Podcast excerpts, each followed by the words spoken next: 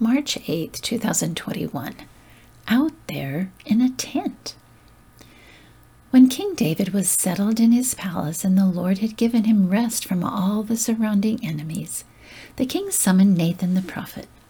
Look, David said, I am living in a beautiful cedar palace, but the ark of God is out there in a tent.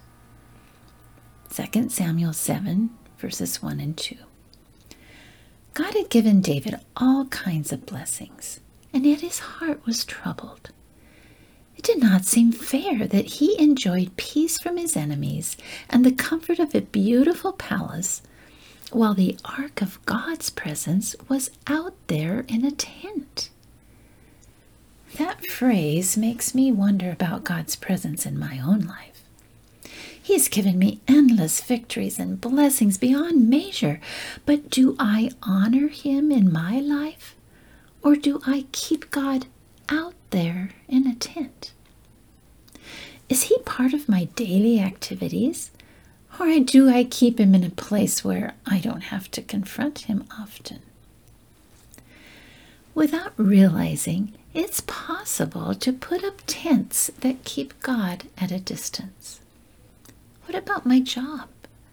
My busy activities? Or certain relationships? What about my comfortable home or a lifestyle of leisure games and movies? Instead of enjoying the benefits of God's presence, those tents could be housing Him somewhere out there.